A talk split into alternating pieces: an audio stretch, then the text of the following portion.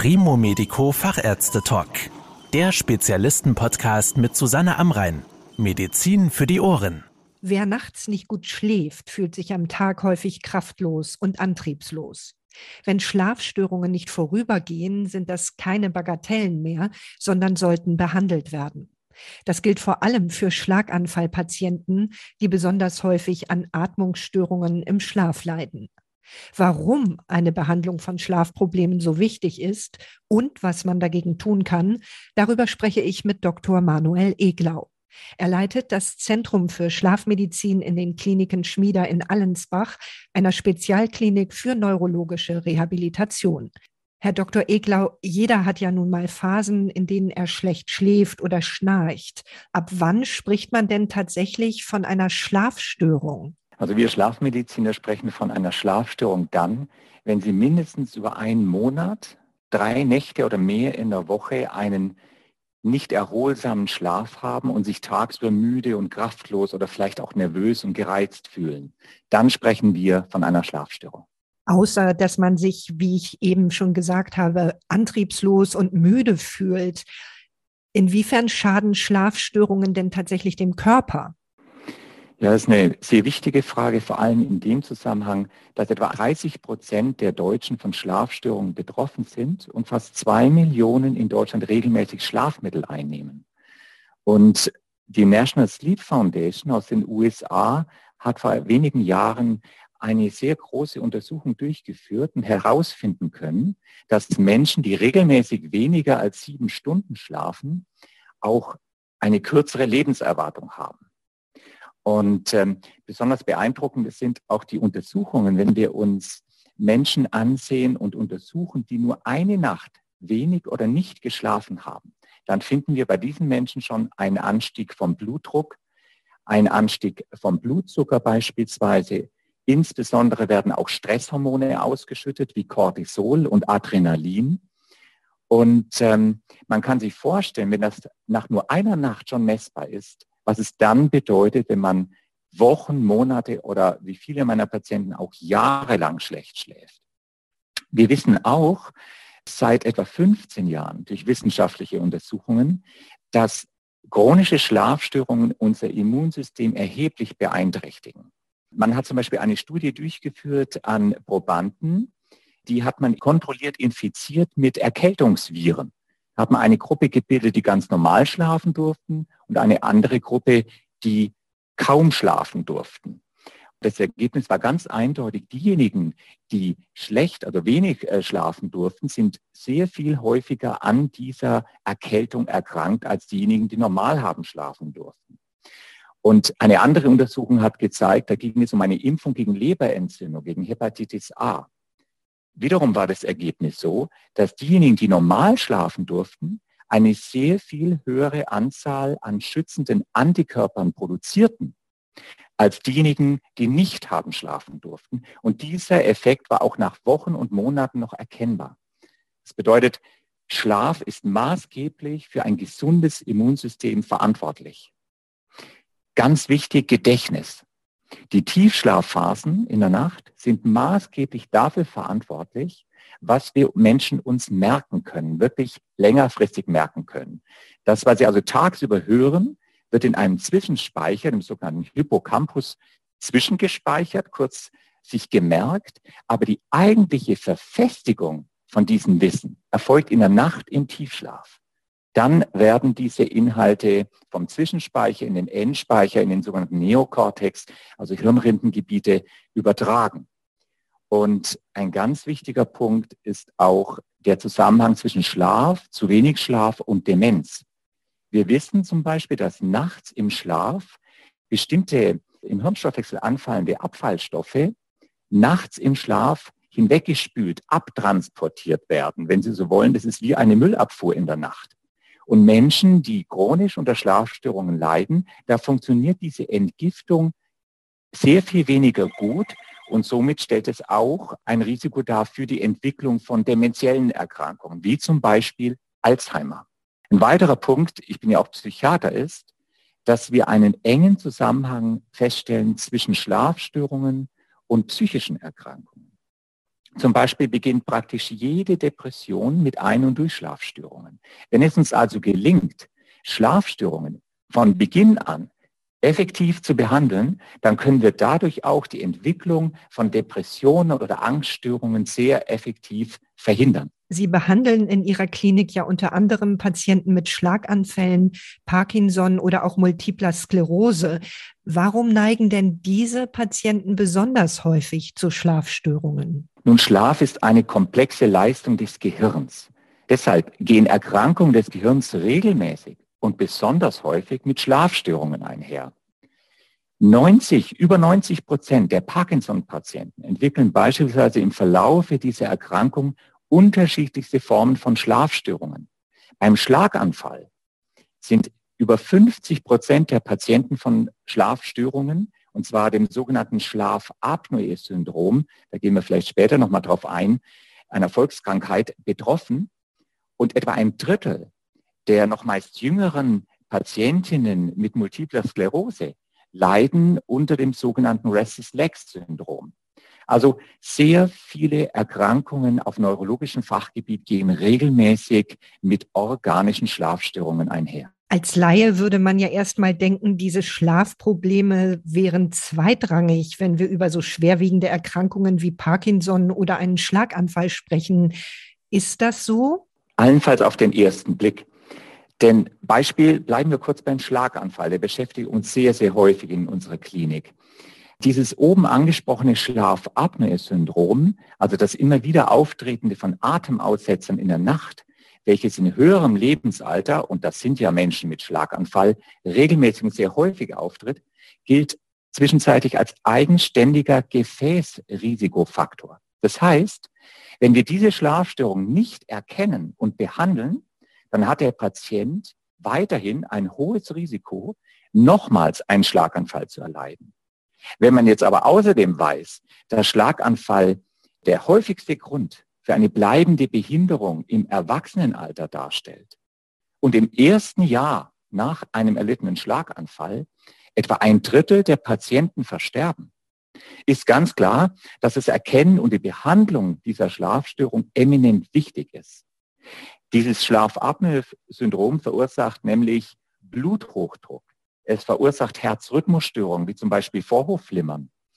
Und es verschlimmert und es fördert auch die Entstehung von Diabetes mellitus. Nun, das sind alles Erkrankungen, die ich gerade aufgezählt habe, die die Blutgefäße und eben auch die Gefäße im Gehirn enorm schädigen. Wenn wir also ein Schlafapnoe-Syndrom erkennen und behandeln, können wir darüber auch die Prognose dieses Patienten verbessern. Auf der anderen Seite, es wurde schon wissenschaftlich untersucht, wenn wir diese Schlafstörung erkennen, beispielsweise bei einem Schlaganfallpatienten oder einem Parkinson-Patienten und behandeln diese, dann können wir ein besseres Rehabilitationsergebnis erzielen.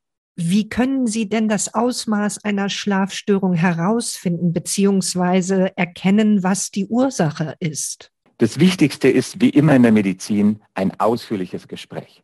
Das heißt, wir müssen uns wirklich mit dem Patienten zusammensetzen und mit ihm darüber reden, ihn dazu explorieren, wie wir sagen.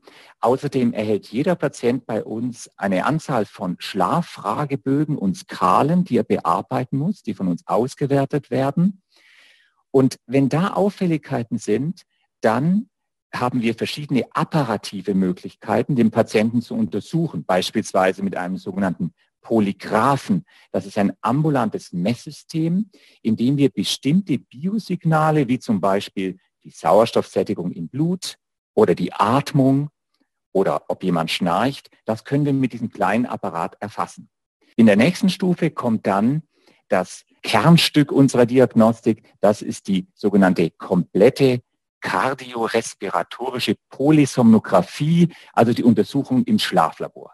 Eine sehr aufwendige Untersuchung, aus der wir unheimlich viel Informationen ziehen und in den meisten Fällen dann eben auch entsprechende Diagnosen stellen können, die uns wiederum erlauben, sehr zielgerichtet den Patienten zu behandeln. Sie haben die Schlafapnoe ja schon genannt, aber ansonsten sind Schlafstörungen ja ein sehr weites Feld. Welche Behandlungsansätze gibt es denn? Das orientiert sich genau daran, was ist die Ursache für die Schlafstörung. Wir unterscheiden aktuell etwa 90 verschiedene Schlafstörungen.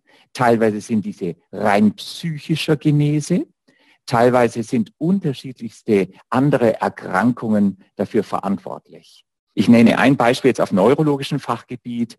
Das ist die Erkrankung des Restless Legs Syndroms. Hier haben wir es um eine Dysfunktion, also eine Fehlfunktion im Dopaminhaushalt zu tun. Dopamin ist ein sehr wichtiger Neurotransmitter, ein Botenstoff für die Motorik in unserem Körper. Und in diesem Fall wäre eine medikamentöse Behandlung das Allerwichtigste. Wir haben ganz verschiedene Wirkstoffe zur Verfügung und können diese Patienten außerordentlich erfolgreich mit diesen Medikamenten behandeln. Das ist, wenn Sie so wollen, ein Diabetiker benötigt Insulin und diese äh, Patienten mit Restless Leg Syndrom, die brauchen eben Dopamin oder verwandte Substanzen. Ja? Andere Erkrankungen betreffen die Atmung. Wenn wir Patienten haben mit Atemaussetzern nachts, dann haben wir verschiedene Möglichkeiten, diese Atmungsaussetzer zu beseitigen. Bei leichteren Fällen, da tritt zum Beispiel diese Atemaussetzer nur in Rückenlage auf. Da verwenden wir bestimmte Gürtel oder Westen, wodurch die Rückenlage verhindert wird. In etwas schwereren Fällen gibt es Unterkiefer-Vorverlagerungsschienen, die speziell angefertigt werden für die Patienten und den Unterkiefer etwas nach vorne ziehen, wodurch die oberen Atemwege etwas weiter werden und die Atmung erleichtert wird. In vielen Fällen ist allerdings eine sogenannte Überdrucktherapie erforderlich. Dabei werden wir dem Patienten mittels eines Gerätes, eines Schlauches und einer Maske Luft applizieren, also verabreichen mit einem bestimmten Druck und öffnen dadurch völlig unblutig, also ohne eine Operation und ohne Medikamente einzusetzen, die oberen Atemwege und können so sehr erfolgreich die Atemwege öffnen und dadurch diesen äh, gefährlichen Gefäßrisikofaktor äh, beseitigen. In anderen Fällen ist die Psyche maßgeblich verantwortlich. Eine der häufigsten Schlafstörungen ist die sogenannte chronische insomnische Störung, die auf ein Ereignis, auf ein Trauma beispielsweise zurückzuführen ist. Angenommen ein Staatsexamen, welches aufregend war oder auch eine schwere Erkrankung in der Familie. Und der Mensch reagiert dann damit, dass er, das ist ganz natürlich, im ersten Moment schwer ein- oder durchschlafen kann. In vielen Fällen gibt sich diese Schlafstörung dann wieder. Der Angehörige erholt sich auf der Intensivstation. Das Problem wird irgendwie gelöst. In manchen Fällen aber ist es so, dass der Belastungsfaktor dazu führt, dass der Patient lernt, nachts nicht mehr richtig schlafen zu können. Er assoziiert, er verbindet dann mit dem Schlafzimmer, sobald er Schlafzimmer betritt, Stress. Er hat schon die fast selbsterfüllende Prophezeiung, jetzt gehe ich ins Bett, bestimmt kann ich wieder nicht schlafen. Und dadurch steigt der Blutdruck, dadurch steigt der Herzschlag. Und wenn wir eines brauchen zum Schlafen, dann ist das eine Art innere Gelassenheit, Ruhe. Und die geht bei diesen Patienten verloren über viele Wochen hinweg.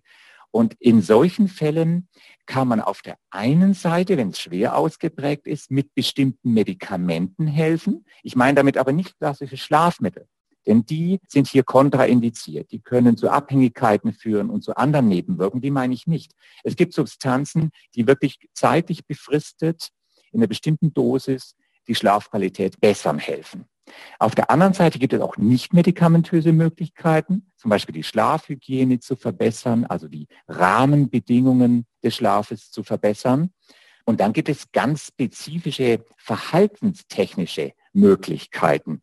Das ist ein bisschen schwer, jetzt hier im Interview darauf einzugehen. Da lernen die Patienten mit verschiedenen Methoden wieder gut und erholsam schlafen zu lernen.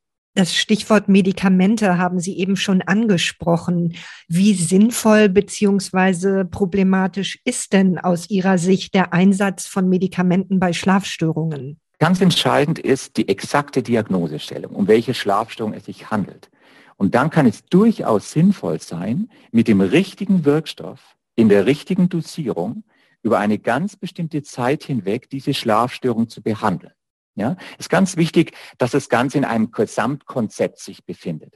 Also die reine Verordnung und Verschreibung von Schlafmitteln halte ich für völlig falsch. Es muss eingebettet sein in ein Konzept aus gegebenenfalls medikamentösen Maßnahmen und nicht medikamentösen Maßnahmen. Das zeigen auch die wissenschaftlichen Untersuchungen. Da haben wir die meisten Erfolge bei Patienten. Ich hatte vorhin schon ein Krankheitsbild angeführt. Das ist eines der häufigsten überhaupt in der Neurologie, dieses Restless Legs Syndrom. Da ist ganz federführend die medikamentöse Behandlung entscheidend, eben dieses Dopamin, ja, welches wir ersetzen. Bei anderen Patienten aber brauche ich es nur vorübergehend. Es ist, wenn Sie sich vorstellen, bei mir sind häufig auch Patienten, die schon seit Jahren schlecht schlafen. Ja, in der Regel vergehen fünf bis zehn Jahre, bevor diese Patienten überhaupt beim Schlafspezialisten ankommen. Vorher haben die zig andere Verfahren schon hinter sich. Ich habe Patienten, die haben viel tausende Euro ausgegeben für bestimmte Heilpraktika oder für Akupunktur, Phytotherapeutika bis hin zum Wünschelroutengänger und alles Mögliche, bevor sie überhaupt bei mir ankommen. Viele kommen auch an und sind schon abhängig von irgendwelchen Medikamenten. Und insofern haben die eine sehr lange Leidenszeit schon hinter sich. Und da gilt es eben ganz exakt die Diagnose zu stellen und dann ganz gezielt die Schlafstörung zu behandeln. Inwieweit können Sie Schlafstörungen denn tatsächlich heilen? Wie sind da die Erfolgsaussichten? Das verhält sich auf dem Gebiet der Schlafmedizin wie in allen anderen Gebieten der Medizin auch.